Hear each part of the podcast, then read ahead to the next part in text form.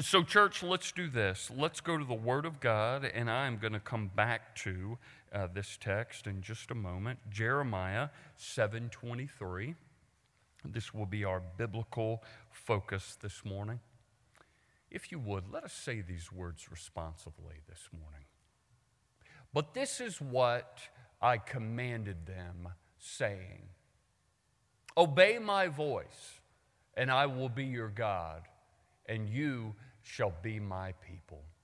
Please join me. And walk in all the ways that I have commanded you, that you may be well with you. Amen and amen. Church, let's go to the Lord in prayer this morning.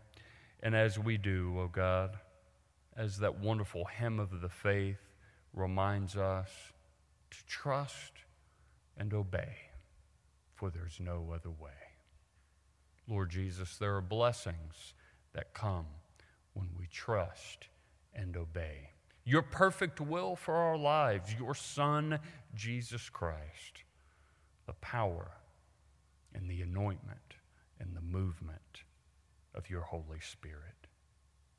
Lord Jesus, your sheep know your voice. We are your lambs, O God, and we, O God, so desire to follow you wherever you go. Lord, increase our trust, our trust in you and in your commands. Let our ears, O God, ever be listening for your voice so that we can come running, O God, running to your side. Help us so, Lord, to trust you as our only shepherd, confident that you will keep us from all harm and danger. Lord, let us trust and obey this day and always. And we ask this now in your holy and faithful name, Jesus Christ, who gave us the Lord's Prayer, praying together now, if you would. Please join me, church. Our Father, who art in heaven, hallowed be thy name. Thy kingdom come, thy will be done, on earth as it is in heaven. Give us this day our daily bread, and forgive us our trespasses, as we forgive those who trespass against us. And lead us not into temptation, but deliver us from evil. For thine is the kingdom, and the power, and the glory forever. Amen and amen. So, church, I am turning now to this uh, great prophet, the prophet Jeremiah. Uh, Jeremiah uh, was looking at uh, the sacrifices that the people of faith were bringing before the Lord, which is a, a great and mighty thing to do. Uh, it's the faithful thing to do. Uh, but their sacrifices, unfortunately, did not meet, it did not match how they were living and how they were following and abiding God. So, this uh, text spoke to me uh, this, uh, this week, and as I was preparing for it, uh, the Lord brought me here to Jeremiah chapter 7, verse 23. Hear now these words from the prophet once again.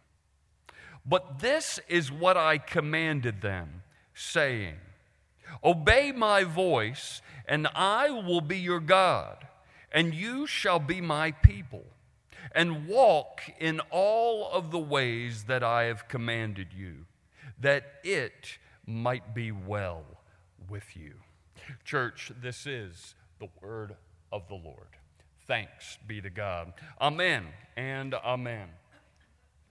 So, uh, church, I, I, I want to uh, begin uh, this uh, sermon by saying that being obedient, obeying, it uh, is no piece of cake, is it? It, it, it is something, uh, obedience, obeying, it's something that uh, takes work. Uh, it takes uh, hard work, as a matter of fact. A- anything worth anything in life, right? Anything that has value uh, in life, uh, it's going to take discipline. It's going to take hard work. It, it, it's going to take, uh, as a matter of fact, an act act and the very presence uh, of God to, uh, to accomplish, to complete, and, and, to be successful at. So I, have um, noted and, uh, and, entitled this particular sermon, uh, Being Obedient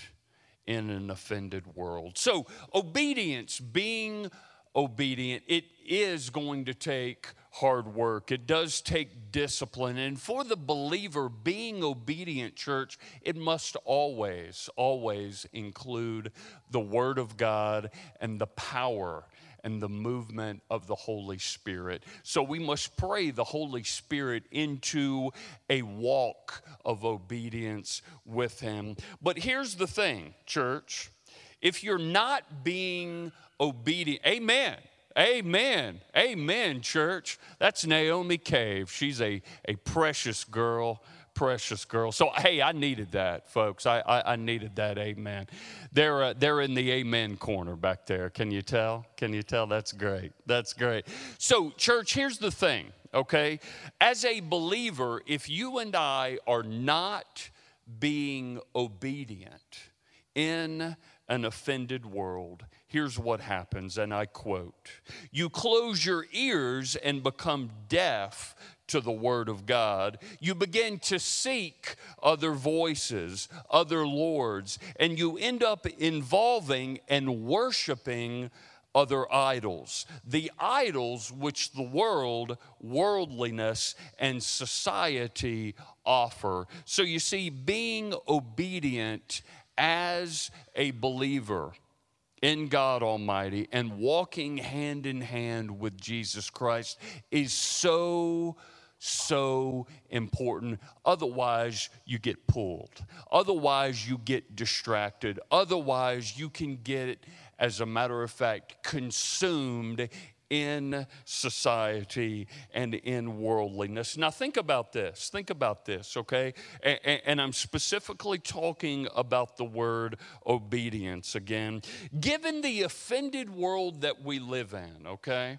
This is, this is how dark it's gotten. Given the offended world that we live in, even the word obedience, okay, even the word obey, okay, has been twisted, has been manipulated, okay, in such a way that it's been given now a bad name. Okay, the word obedience has been given a bad name, and as a result, a very holy word, a very biblical word, has become even very tragically, very sadly, offensive to mankind. Think about that for a minute. A negative spin, even on the word obedience. Now, I want us to process that and even mourn that if we have to. But as believers, church, listen to me, this is very important, okay? As believers, our response to that tragedy must always be this let the world be offended. Did you hear that? Let the world be offended. And here's why because as believers, church, you and I must always stand upon the solid rock that is Jesus Christ and His Word. You see, that is a rock solid foundation. We should always be obedient, you see, to that very truth for our lives, for this generation, for the next generation, and for the generations that follow. Jesus Christ and His Word, that is the very truth that we should be obedient to. Not, church, not the wayward fallenness that the world speaks of, that the world believes in, that the world calls the gospel. You know what you call that? That is sinking sand. So you see, it's either a rock solid foundation upon which you and I can stand or sinking sand, church. What's it going to be? What's it going to be for the believer? Think about that. To trust and obey, there is reward there, church. A rock solid foundation. Now, I want you to listen again to what Jeremiah says here in the seventh chapter, verse 23. I want to highlight several things. It says this But this is what I commanded them. Now, let me stop there. He's not offering a suggestion, okay? He's not saying, hey, look, I think you should do this. No, no, no. The prophet is specifically saying, This is what I commanded them. This is what you must do, church. This is what you must do. I commanded them, saying, Here it is, obey my voice. Nowhere in that does it say obey the world's voice, give in to an offended voice? No, no, no. Specifically, it says obey my voice. Listen, listen, he's saying, and I will be your God, and you shall be my people. You see, church, when we are obeying, when you and I are obeying through listening, there comes blessing. And I want you to know that. Remember that there comes reward when you and I, as believers, are obeying, when we are listening to God Almighty. There is very much a reward and a blessing. Let me continue here. He says this about an action here. He says, And walk in all the ways that I have commanded you, that it might be well with you. Church, when you walk in the ways of God, you will always always, always be able to have a forward movement in your life because that comes with blessing. I'm not saying it's going to be easy, I'm not saying it's going to be a piece of cake, but when you walk in the ways of God, there will always be a forward movement because you're going somewhere. You see, you're going forward into the righteousness of God Almighty. Okay? But here's what happens. Okay? If you're disobedient, if you turn your back, if you harden your heart or stiffen your neck toward God, there is this backward movement instead. And that's counterproductive. You see, it always is, spiritually speaking, practically speaking. So let's you and I always, as the scripture says, have this forward movement. Walk in all the ways that I have commanded you, that it, in fact, might be well with you. There's blessing when you and I are obeying, when you and I are listening, when you and I are walking toward something. That something, of course, is God Almighty, Jesus Christ, and His Word and His commands. So you see, church, let me wrap up by saying this the world, the offended world, will always use the gospel of opposition. You see, the gospel of opposition that will plant those seeds of division and disarray in your life, in your business, in your home, in relationships in general, because the intent will always be this to divide people, okay? To make things so divided that we can't even see one another as human beings anymore, but only an enemy. Okay? The world's offended gospel uses opposition to polarize people all the time and to use things like anger to upset people and to look at one another as enemies. And that goes so against what the Word of God says that we should do and what we should believe. Because, firstly and foremost, we should always see one another as children. Children of God. I have made you in my image. It should always start there, right?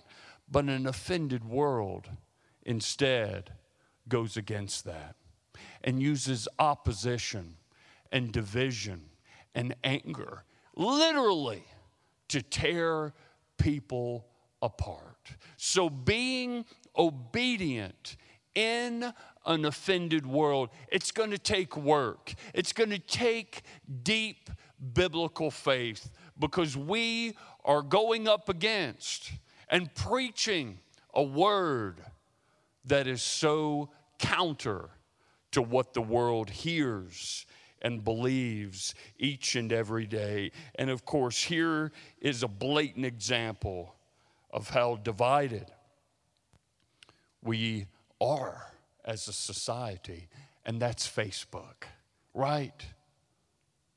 That's social media. You know, there was a time when if two people disagreed, they could come together. They could talk it out. They could pray it out. They could try to resolve their issues. But in today's society, with social media, we're a polarized people. We're an angry people because we don't agree and we don't see eye to eye. So we would rather wash our hands of another individual and say, hey, look, we're done and I'm gone. And that's tragic.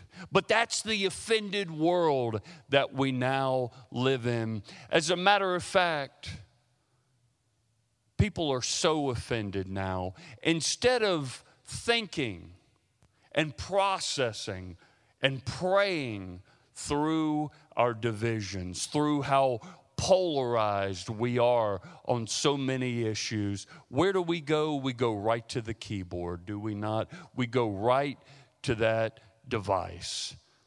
And without even thinking about it, we just blast and slander and smear someone else. And folks, we're blasting and slandering and demeaning another human being a child of God.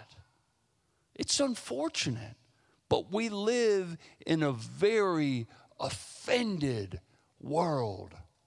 So, how can we be obedient in an offended world? Listen to this. This is so key.